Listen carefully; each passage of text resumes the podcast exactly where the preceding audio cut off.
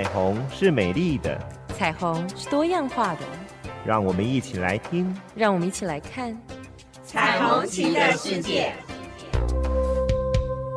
高雄广播电台与树德科技大学人类性学研究所共同策划。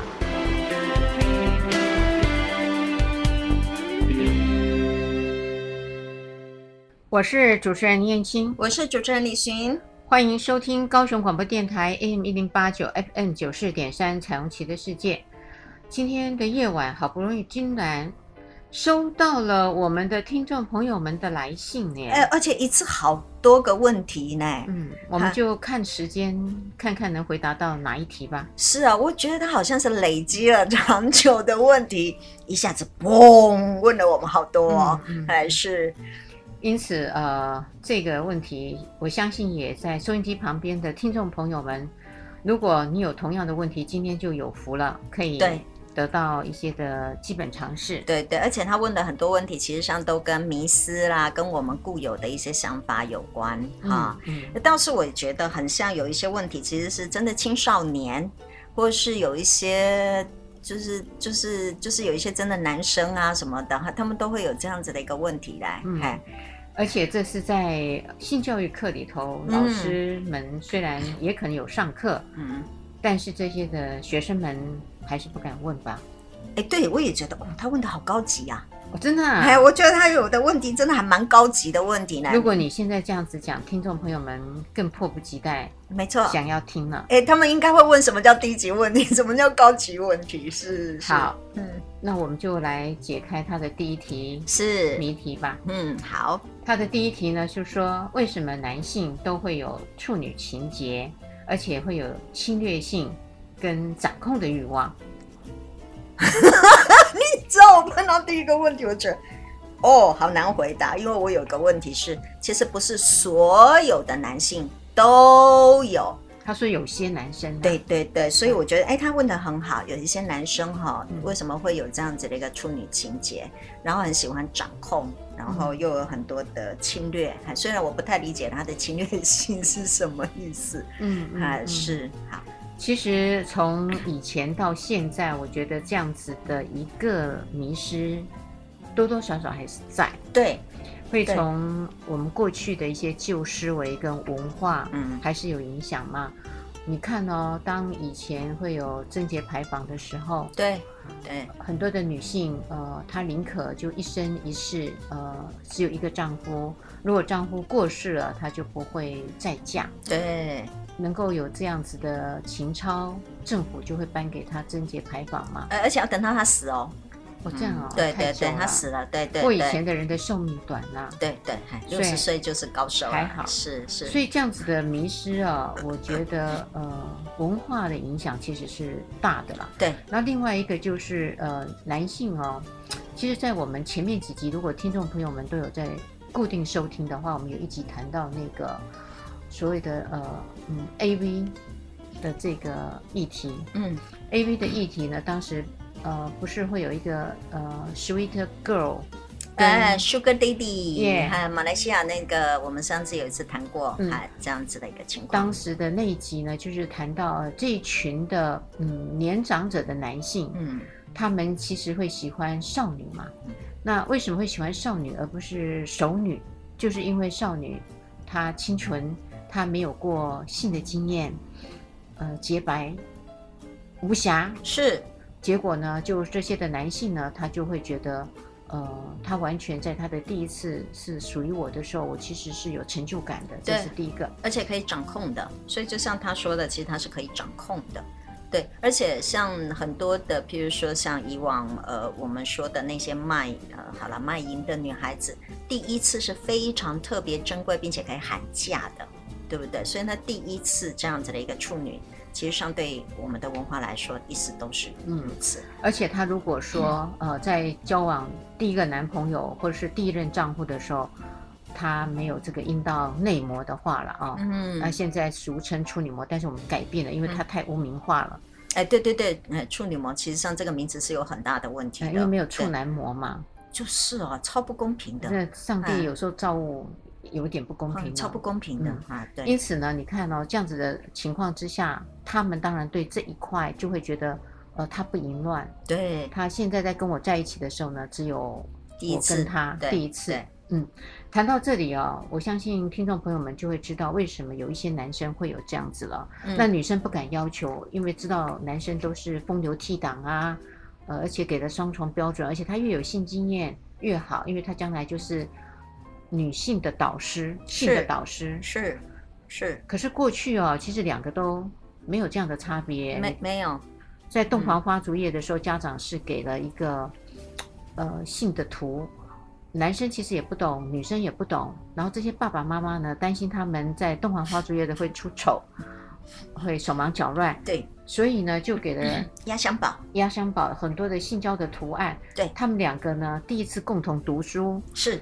读的就是把那个画，把那个架中的那个箱子打开，把那个棉被拿出来，哇，里面什么东西给挖到最下面的时候有那个是，他们就会共同研究，或是普物品也有，还有的是物品。所以在那个当下，其实没有男生比较能干，跟女生比较不懂，反正两个共同研究，我觉得还蛮好的。是，而且您刚刚说的，其实男人要求处女，或者是说要求贞洁牌坊，其实并不是我们的文化一直都如此的，是一。一直到南宋的时候，朱熹的时候，才开始推行这个所谓的这样子的一种贞洁三从四德，就女性三从四德。可实际上，在这之前，人类的文化，就我们光讲我们中国好了，其实以前来说，其实并没有那么的传统的，没有那么的对女性一个禁锢。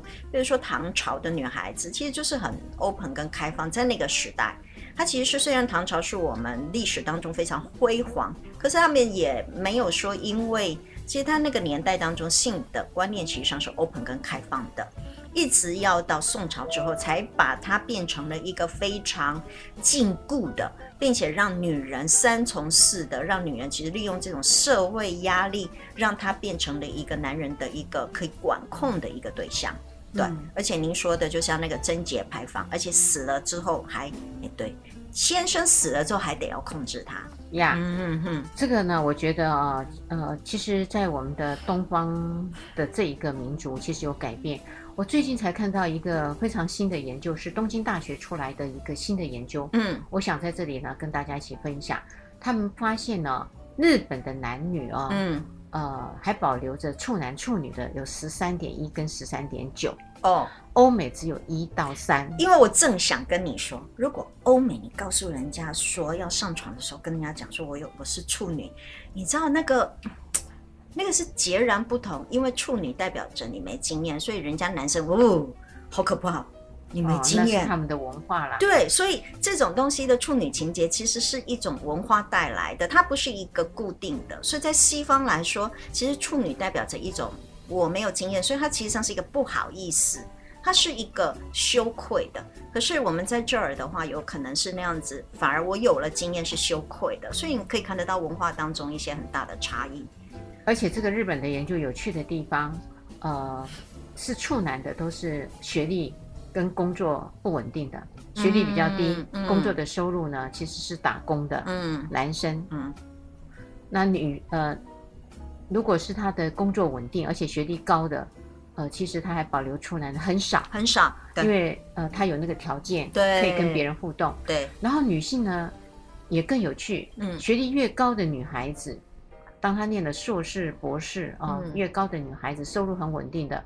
她保留处女的这个状况是多的，比高中以下的多。真的哦，日本，日本，日本，真的哦。嗯，然后研究员呢就嗯做了这样子的一个可能性的结论，他也不敢下一定的结论。他说，可能这些女性呢太投入工作跟事业了。对于那个有没有难办呢？不是他的重点，然后到底哪个是因，哪个是果，他也不敢确定。而且只有百分之十几啦，嗯，对不对？因为你刚刚说前面的，对，就十三点多，百分之十的东西，说真的是已经现在非常少了。嗯，这我觉得在那个文化当中，仍然在大学期间还可以保留着处男处女，真的是数目字数目是不多的了。嗯，我们台湾好像还没有人做这样的研究。我想，如果做出来，其实也可以变成国际新闻哦。是，可是我们其实很希望他到底是数保持处女是多处男多的数目字比较好，还是数目字比较少比较好呢？那就看我们现在的呃下一个世纪的年轻人有没有跟我们以前有改变嘛？对，可是我站在一个性教育老师哈，因为我在大专院校这样子这么多年，嗯、我确实很不想要我的学生还有这样子非常传统、这种非常僵化的看法耶。因为有的时候我会对他们来说，虽然。因为第一个，因为你用处女膜来认定一个女孩子到底有没有性经验，这是一个非常薄弱的，真的就是那个薄哈薄膜，真的是像膜一样薄弱的一个证据。那我会认为，其实爱情或是他到底有没有投身在你们这个关系里面，可能远比他到底那层膜有没有在来得更重要。这一点是完全非常正确的事情，对，没有错。每一段爱情都是非常珍贵的，我觉得这点非常重要哈。嗯，第二个是，我觉得男生如果拥有这种处女情节，其实他自找麻烦呢，不是吗？他。他怎么会耿耿于怀？对，而且现在科技这么发达，对，他其实可以做假模，也也不用科技发达。你知道我小的时候哈，你知道我小学常常在那个路上哈，处女膜重建不是都会在那个黑那个墙壁上有很多广告这样子，哎，跟你要不要工人是一样的。还有接下来就是越南新娘哈多少钱？常常都有这种广告，以前处女膜重建常常看到哎、欸，现在比较好一点了，比较有水平了。现在是割双眼皮跟隆乳，哦对对对，医美医美 医美医美，导致这一块的重建少人做了啦。哎，真的，嗯，而且又很方便。对啊，好啦，我们其实上不怎么推崇。呃，应该是说不要以处女膜的有无来当成你要呃发展亲密关系的要件了。对，这个是一个我们今天想要给呃这一位高中生的一个解答。对，呃、就是说别人会有这样子的看法，那他就是旧思维的人，那就表示他还活在明清时代。嗯嗯，还没有改变嘛？哦，嗯、那现在的人应该是要谈你们两个当下。爱不爱对方？对，当下有没有忠贞？对，我觉得是最重要的。对对对。好，接下来因为刚好谈到了这个医美的脉络，对，所以呢，他有一题我就跳着了啊。好，女人胸部这一题哈，哎，迷恋，特别迷恋哦，这是有因的。有，嗯，这是有因。有有有有有，在我们心理学上也有呢。好，在性学上我就先说。好，性学上呢，其实每一个人都有性的印记。印章的印，记忆的记，嗯、就叫 imprint，imprint 呀。那性印记呢？呃，当然每一个人呃，他会从他有记忆到没有，呃，没有记忆到有记忆，其实有一段的历程啊。嗯、可是，在没有记忆的那段历程，尤其是婴儿期，对婴儿期的时候呢，每一个生下来的婴儿，呃，不管你是喂奶还是是哺喂母奶，是，其实你都是会靠着这个照顾者的胸部。对，那这个即使是母乳也是奶嘴。是是，所以它有那样子的一个形象在。是好，所以这些的婴儿呢，他去触摸到的时候，乳房是柔软的，而且他饿的时候，呃，这个乳房就会供应很棒的乳汁。对，对有两个享受，一个是马上饱的。饿了以后的享受，对。第二个享受就是那个触动的温暖的享受。嗯，那当然了，呃，这些呢，其实它就留下来一个很重要的安全感。对，就是我我饿的时候，还有呢，我很想做这个呃身体上的触摸接触的时候，我就有这样美好的印象。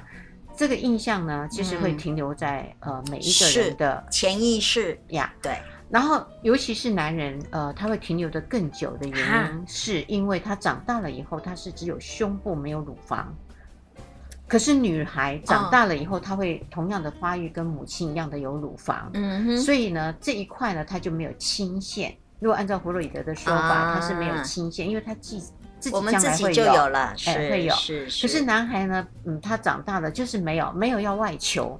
哦，所以你说的弗洛伊德那个女生对男生有一个阴茎的倾陷跟限度，所以女男生对女生就有一个乳房的 obsession。哦呀呀，哎，所以这个乳房呢就非常的迷恋。对，那那这个迷恋呢，呃，当然在英国伦敦大学做了一个研究，很有趣的地方。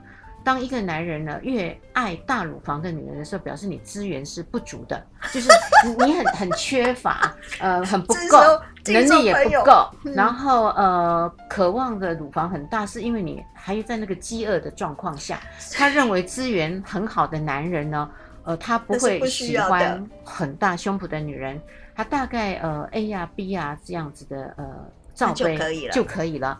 所以呢，我就经常告诉一些男生说，如果你们太爱那个胸部很大的乳房，那你是资源不足。然后没有没有资源足，呃，我会爱 A 型哈，他们就赶快改变呃这样子的谈话态度，因为男人很怕别人说他不他资源不少，资源不够，对，然后他被排的是成绩太低了，是。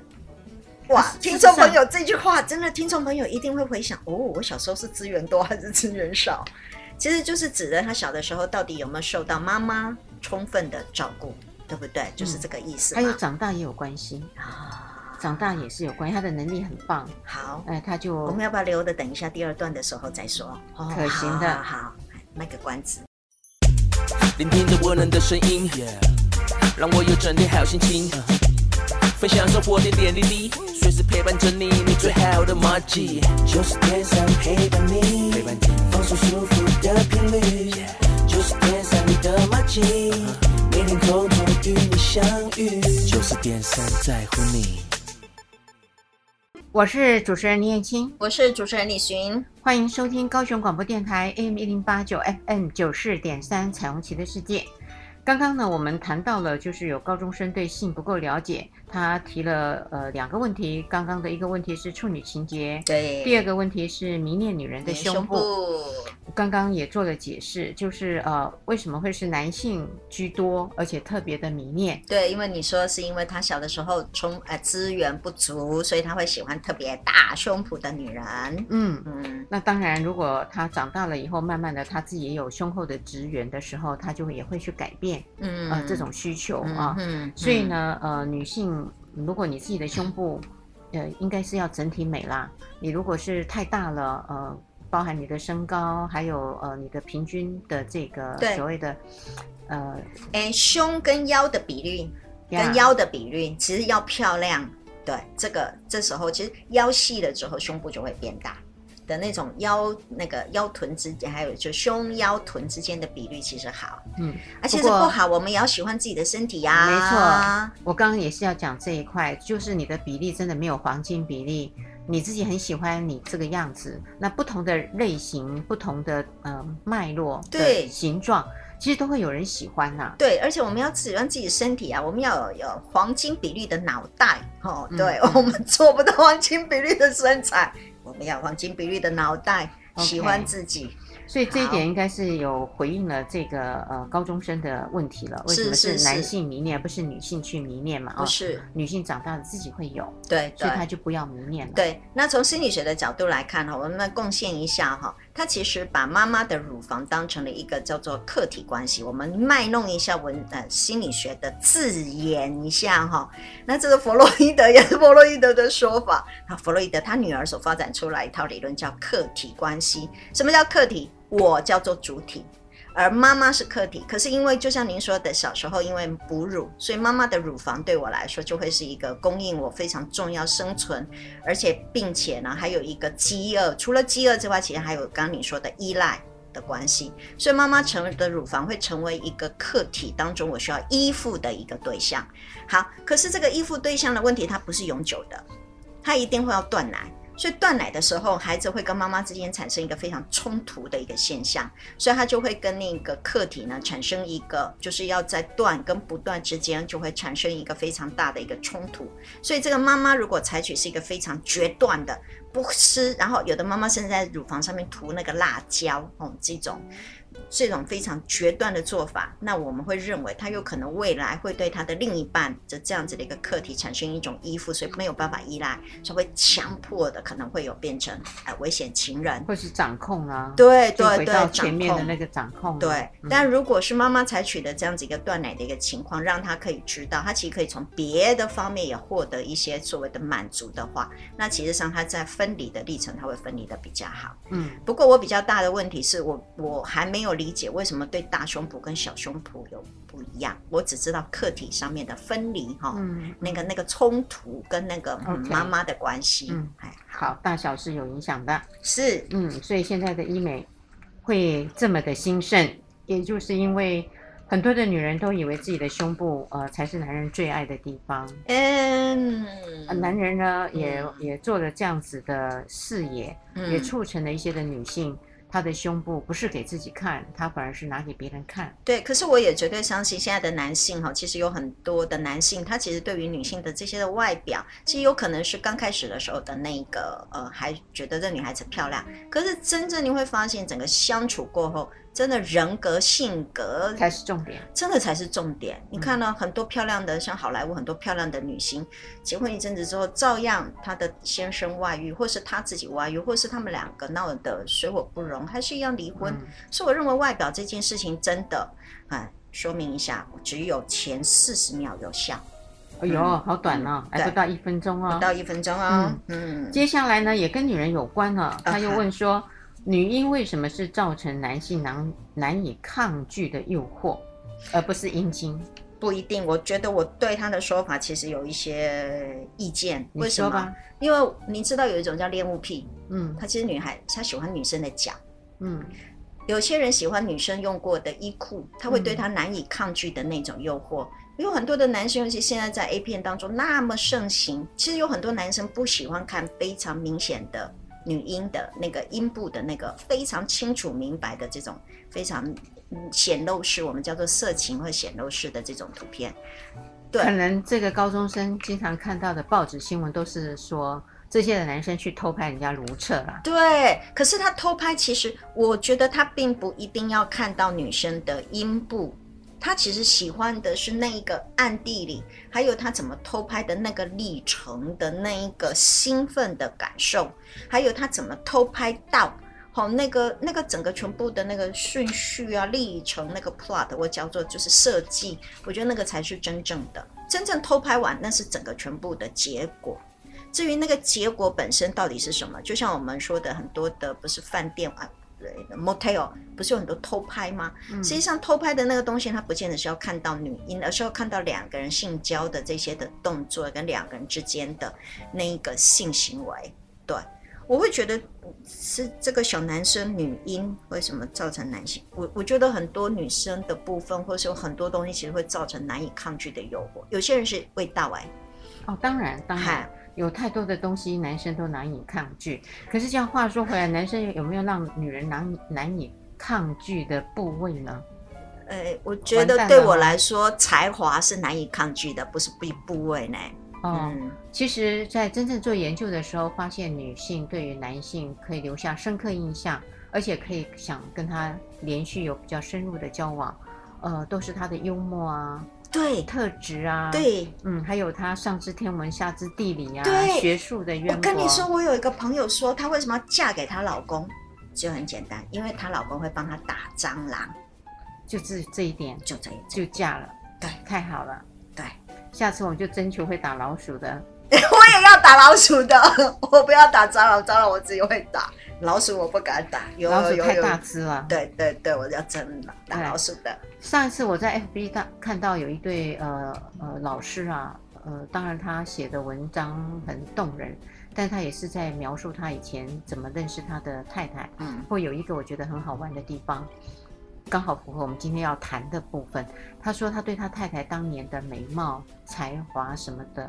呃，其实他给他太太打了一百分啊，哦、可他他太太给他打的是九十九分，嗯、呃，其实差的那一分就是因为他其貌不扬，不怎么样。他没有说不扬啊，哦，不怎么样。哦，这男生不帅就对，不是他看得上，哎，就是他不不怎么，哎，不怎么看得上眼。对，但是但是他的所有的温柔体贴，呃，做家事啊，是，还有对他的呵护啊，呃，他觉得太棒了。嗯，只是那个外表，嗯，扣了一分。然后我就看一下那个照片，哎，果然呢，还真的，哦，你会给他扣几分呢？哎呀，嗯，当然就依照他说的扣一分嘛，不然就很辜负他所写的文章。因此，女人在看男人，真的不是以外表为全部的导向。所以人家说女人是高等的动物，哎，我没有说男人是什么啊，哎，对，但是女人相对的，她是高等的动物。呃，这个我一直都这么觉得，包含你的胚胎的基因的转变，是，也是从女胚。才演化成男，对，而再从基因的角度来看，X X X Y，嗯，说真的，女生是比较不容易生病的，也比较不容易有遗传性疾病，所以其实女生这个 X X 是比较容易活下来的，先天本身就是比较容易活下来。对，就从这个角度来看。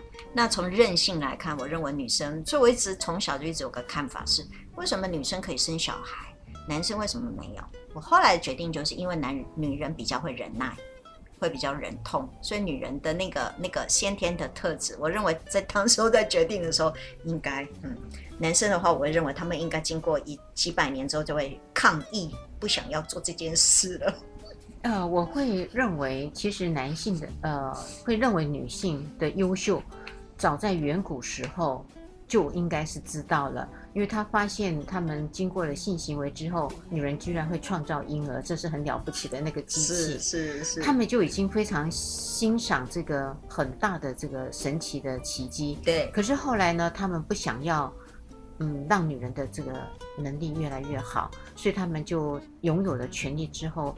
改变了整个的行程，呃，一直压抑女人，是她必须压抑，呃、因为这是进行控制，控制。对，对，所以不管国外还是我们的呃亚洲的民族，都是经过了这段历史，一直压抑女性，是。呃不让她出头嘛，选举没有不识字啊，是，所以才会有一些的革命。对。啊、呃，后来呢，现在的女生慢慢的出头了，对。啊、呃，有了共识，反而看到我们现在的女性越来越优秀了。可以念到高学府的比例是性别比是女性比男性，是现在是女性比男性高，是超过了一半，就是高学历的博士班的。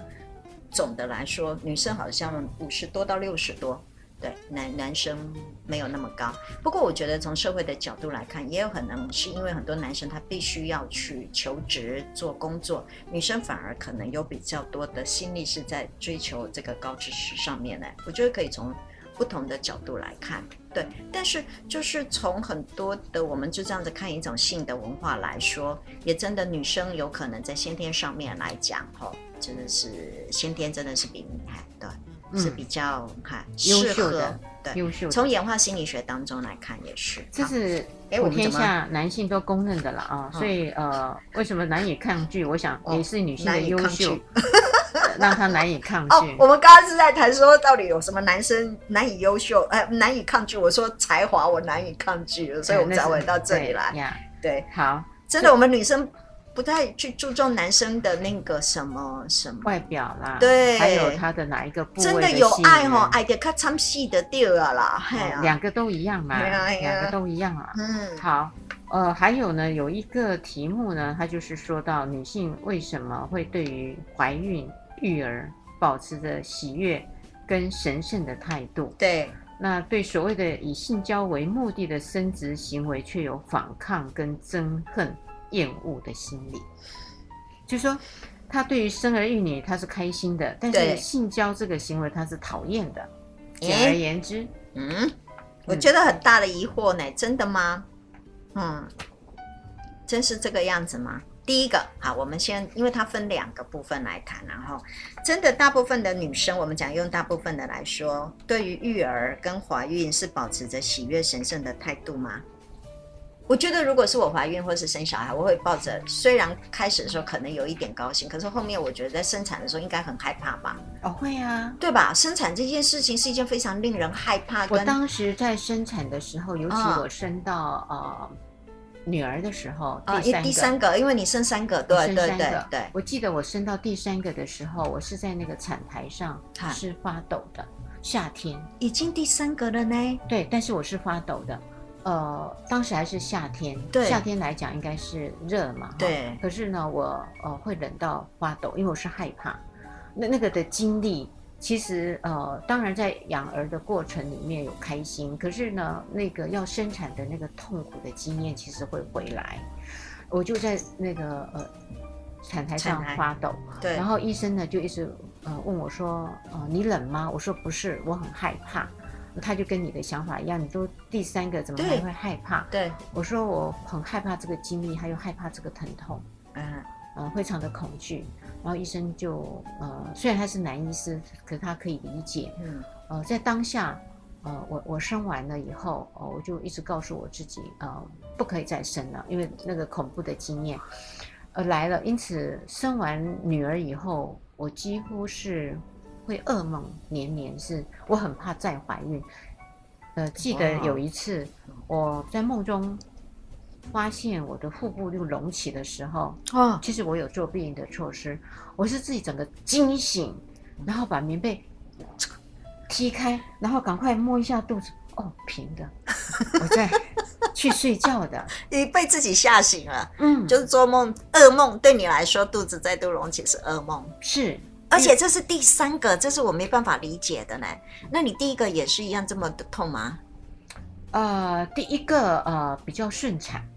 哦，比较顺产。第二个的时候，我几乎生不出来，后来是打催生针。哦，所以那个催生针它是制造你子宫强烈的收缩，那个那个痛啊是非常非常痛，而且还造成子宫颈裂伤。嗯哼，哎，所以那个印象是非常深刻，很不好，非常不好。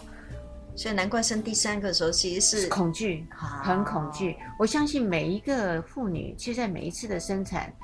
多多少少的恐惧，只是那个程度的不同。对，我其实很难想象哈，那特别是第一次的时候，那一定是极度的恐惧，因为很多人都说从来没有任何，因为所有的痛觉第一名就是生产的痛嘛，对不对？公认，公认，还公认的。啊。他现在还有那些男生还跑去医院，你知道现在有一种机器可以让他测试他的那个痛觉，他们都是忍受不了的，忍受不了到七哦。是七哦，还没有到最后，对，还没有到十哦，就已经跳起来了。对，我那天看那个金星秀也是，他们就把它拿到现场哈，哦，没有很少男人可以忍受到十哎，嗯，就是真的生产的痛哈，所以我会觉得哦，第一个大概要生孩子的时候应该，所以第一个问题是他说有着喜悦跟神圣的态度，我觉得还。嗯，应该，我觉得那已经是像我阿嬷哈，生到第七个、第八个的时候，那个后面没有，就是就蹲下去就生出来了。真的，我我阿妈说的，她不晓得第几个的时候，正在在厕所里面用力之后，她就跑出来了，嗯、因为她子宫颈已经生了。对，因为她六七个啊，七八个了。这个有待呃考量啊。真的，我觉得每个女生可能都不一样哈。嗯，对对，好，我们就下一段再来分析吧。好。聆听着温暖的声音，九四点三，让我有整天好心情。九四点三，分享生活点点滴滴，随时陪伴着你，你最好的默契。我是主持人李燕青，我是主持人李寻，欢迎收听高雄广播电台 AM 一零八九 FM 九四点三彩虹旗的世界。嗯，其实哦，那个以性交。为目的的、啊哎、我们先说一下，我们今天哈，其实是在回答一个高中同学哈来写给我们的那个问题啊。他一次哦，我猜他应该累积很久了，所以他一次问了好多个问题。所以之前我们就问了有关于，譬如说，可能男性对于女性的胸部啊，或对女性性器官的一种好奇呀，哈，还有对整个社会对处女情节啊、处女膜这样子的一个看法。那他这个题目指的是说，他认为大部分的女生对于生产这件事情，还有对孕育儿童是一个抱持着喜悦跟神圣的态度，可是对于性交却反而有憎恨跟厌恶的心理。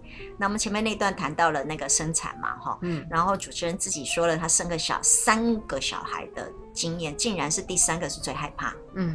也因为害怕，所以就不再想生后面了嘛。嗯，不会，对，不会，而且生了三个。呃，当然，我不可讳言的地方是在养育的过程里面是非常的开心，因为它等于是你的成就。嗯，你用什么态度，用什么方法教育的时候，它就展现了什么样子。嗯，我觉得那个跟老师教学生是有异曲同工之妙。而且我都开玩笑，亲子关系是现世报，就是你会马上看到你自己教给孩子的那个最后的结果。好，我都用一句现世报。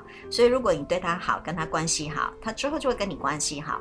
可是如果很多的父母亲不想要跟孩子太过接近，我这么说，虽然很多时候很多父母亲会怪怪，可是我真发现有些父母亲对对孩子是冷漠的，嗯，哈，是疏忽的，或甚至他因为他忙着别的事情，或是让小孩子跟他之间其关系并不是。真的好，那我觉得他就是一定会看到，嗯，嗨，嗨，嗯，好。然后接下来呢，他谈到的就是呃，以性交。为目的的生殖行为就会有反抗。我觉得是要分两块谈，嗯，如果呃每一次的性交都是为了要生孩子，嗯，而那个是个压力，因为他是有目的的，嗯，非常大的压力，对，而且呢。呃，这个压力太大了，嗯，当他就不得不做，他就没有抱着喜悦的心情，对，呃，这个呢就不会是开心。如果他是两个人很相爱，嗯，那当然这个的性交，我觉得就不是他所想象的说以生殖为目的嘛。对，当然就会开心。可是在这个开心当中呢，我觉得两个人都有相同的责任跟义务。什么意思呢？我们前面有谈到，呃，男性在性的经验上，在双重的标准下是鼓励的。对，他可以有越多的性经验，对，越好。而且他是侵略的，嗯，他就是占有的、侵略的。女性就不要有这样的性经验。对对对。好，来了，所以以前的这个行为都是以男方做主导跟做教育的工作。那男方如果他在这一块呢，他不懂得怜香惜玉，还有在前戏的功夫要做足。女性对于第一次性交的经验如果是不好的，那当然就会讨厌性交。对，对。因为那个初始的经验太差，就像你刚刚说的那个生产，你前面那个经验如果太过痛苦，其实就会导致你后面会非常的害怕。而且您还知道，你忘了，因为你又是护理人员，其实是你很清楚那个状态，而且你又不是生第一个小孩，我说的，所以你对整个生产的历程跟可能会遇到的问题，其实你都了然于心，你都还会这么的害怕了。对，所以其实有很多是不好的经验的。对，所以如果是前面性交，它的目的本身就不是以，呃，性交愉悦哦这样子的一个主体为优先的话，因为我们无法得知每一个人他性交第一次或前几，目的，对对对，有很多人可能搞不好是被迫的，或是我为了要证明什么事情，它里面其实有背后很大的一些心理的因素跟动机啦，还有一些需求啦，那您刚说的，譬如包含着我可能为了某些的目的。而做这样子的一个事情，所以他性交其实本身就不是真的纯粹只是以性交而已。嗯，好、哦。而且如果以现在呃所有的想法跟观念来讲，嗯，要让性交达到快乐，我觉得双方都有共同的义务跟责任呐、啊。嗯。呃，女方不要认为呃这个行为都是由男方来做代理，嗯，应该自己要去熟悉这一块的知识。然后你也可以跟对方做一些的沟通，嗯，呃，哪一些的方面是你可以接受的，而且是舒服的，嗯，呃，应该有共同的语言，呃，可以去进行，而不是完全的沉默，呃，把自己当成假想。什么都不懂不说话叫做好女人。对对对，就我们前面讲的那个处女，所以因为处女是没经验，所以自己要成为一个好女人。如果不是处女，就是坏女人嘛。哦，那轻易的会进入到另外一个角度，嗯，另外一个形象里面去。嗯、对，所以我非常的肯定，也相信新时代的女性，如果在性教育这个教导的方式如果是正确的，而且是给予有的，应该不会有这种。会厌恶性交啦。对，就回答您刚刚的那个问题。其实有一些研究发现，哈，学历越高的女生，其实在自慰当中，还有在性交当中，反而可以得到更多的快感，而且他们会从事更多的呃，就是自慰这样子的一个频率，而且比较不会有罪恶感，所以她比较容易真的会去享受这样子的一个亲密关系。对，嗯。不过，哎，我们两个都是老师哈，老师有什么关系吗？不是我的意思，不是。哦，我们想想看，这个高中孩子为什么会问这个问题？哈，呃，表示他很认真，也想知道一些知识。很可惜呢，他的学校，呃的环境，还有他的老师，哈，没有提供给他这么好的机会嘛，所以他就往外求助了，而且求助到我们这里来。我们这专业，当然，可是我我觉得很好啊。哎，对，他是很好。我比较担心他后面那一句话呢。你想想看，高中的孩子哈，然后问我们说，女生为什么会有反抗跟憎恶、厌恶的这样子性行为？让我突然想到，他是不是有一些创伤经验呢？先不要这样 想，啊，这就是老师的毛病。当有孩子来问问题的时候，老师就第一个投射：哦，你应该都有这些的经验，或是有这些的想法。先不要，都把它当成他非常呃很愿意问，然后去告诉他们。就好了。对，他到底自己是不是这样呢？有没有什么经验呢？我们通通不要放在我们的猜测里。对对，但是我想要说的是另外一个补充是，呃，真的也不要说哈，因为我我最近遇到一个情况就是这个样子，就是我们学生说哈，因为我们老师大家都说性这件事情其实是很正常，结果呢，他就外面跟别的女生说哦，这件事情都很正常，所以他就随意跟别的女生要求，或是跟别的女生说性这件事。我好害怕他会不会是因为哈，他跟别人呃，就讨论性这件事情，可是有很多女生就表现出很厌恶跟憎恨的这样子的一个现象，所以让这个高中男生再来跟我们问这个问题。嗯，不过以现在的社会氛围，性骚扰法的事后之下。呃，如果你谈话的对象还没有准备好要跟你沟通这个议题，对，你难免呃可能会遇到麻烦。对，我我的意思就是这样，有时候哈，虽然它很正常，可是不是所有的人都有那个能力跟准备好要谈论这个问题哈。我们还是不要太没问题啊，他很清楚啊，因此他今天来找我们是最好的模范是对对对对这个是最好的，对对，啊，不要随便跟你的同学哈，然后直接就跟他谈，嗯，人家那个老师说哈，性很正常，所以我就跟你谈这样子，不要。对方要有这样的准备啦，对，如果没有这样的准备，他可能会遭遇到更大的麻烦。对，我很害怕，所以切记哦，哈，记得，哎，来问我们是很正确的一个决定，但是不要以为哈，到处什么人都可以问候啊，嗯，我什么人都可以谈，哈，好，还有另外一题哦，哎，我们最后还有一个问题是，对于没有性欲的异性产生性冲动的性强迫意念。是不是不适当的压抑产生的呢？很老口哦。哎，是啊、哦，好，没有性欲的异性，就是对方已经没有性欲了，是是，你还对他有产生性冲动。对，可是我觉得对于一个高中的生国高中生来说，这很正常呢。他们有时候上课上到一半哦，也会就勃起呢，对不对？他是对于没有性欲的异性，对，产生性冲动。对，你怎么知道对方没有性欲？哎，不是，他是说他对那个异性他没有性欲，对，可是他竟然有性冲动，对对对。哦，所以我说这个对青少年来说，尤其像譬如说他会有晨勃，对不对？会有在晚上夜间的时候的这个勃起，或甚至有时候在课堂当中突然就会勃起了，而且会有那个性欲的那个感受，可是跟那个对象没有关系。对对。明明就上课的那个老师根本就不是他的菜，他有时候偶尔，所以您看到有时候国高中有些男生哈，那个下课时间不敢站起来，啊，就是有哈，对，哎，这时候我觉得这是很正常的现象呢。嗯，我比较有好奇的地方，嗯，对方没有让你有性欲，对，然后你会产生性冲动，当然。刚刚李主持人说的有可能的晨勃，那是在他醒来的时候，对，或是他平常上课的时候，他突然有了这个性冲动。对，我觉得他比较可能呃无缘无故的呃产生性冲动，会不会在这个上课的当中，他有一些移开出去的一些的意念跟想法？嗯，呃，一个不同的投射，比如说呃这个人没有性欲，然后他看到了这个人，他突然呃。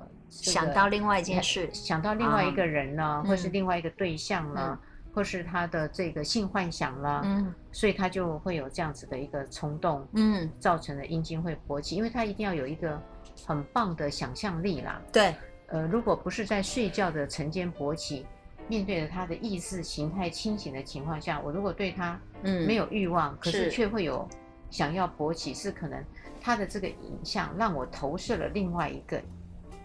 影像跟性幻想，嗯，嗯，可是对他本人我是没有的，对。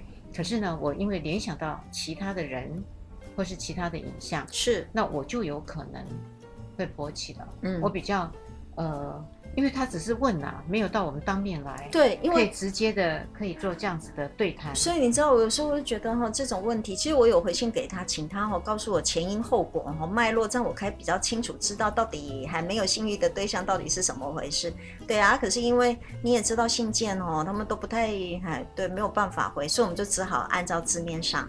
你刚刚倒是让我突然想到有另外一些我们对于最近对于一些有些性欲，比如说呃性偏态或性偏。好的这个问题，我们实际上常常都在问，那为什么？因为普通的人，他们都是对人哈，或者是对异性恋，或是对我喜欢跟爱的对象。可是有些人不是啊，譬如说我们刚刚说的，有些人就对某些的东西、特定的东西，的脚啊，或者是特定动物啊，或是某些的情况，他就会产生了这样子的一个性欲，就像他说的，有一种冲动。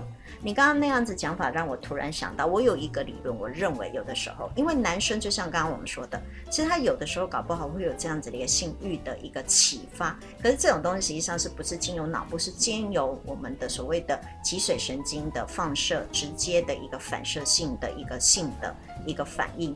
可是，在这样一个性的反应，也有可能正好我刚刚说的，正好有一个人正好在前面，或是正好有一个假设有一个人是老人哈，有一个有一个人，他就说他突然对老人产生有性好，那因为可能这个老人正好在现场，所以人会轻易的把我的性欲的冲动跟这一个人其实进行了一个连接，所以他就会认为我是不是对。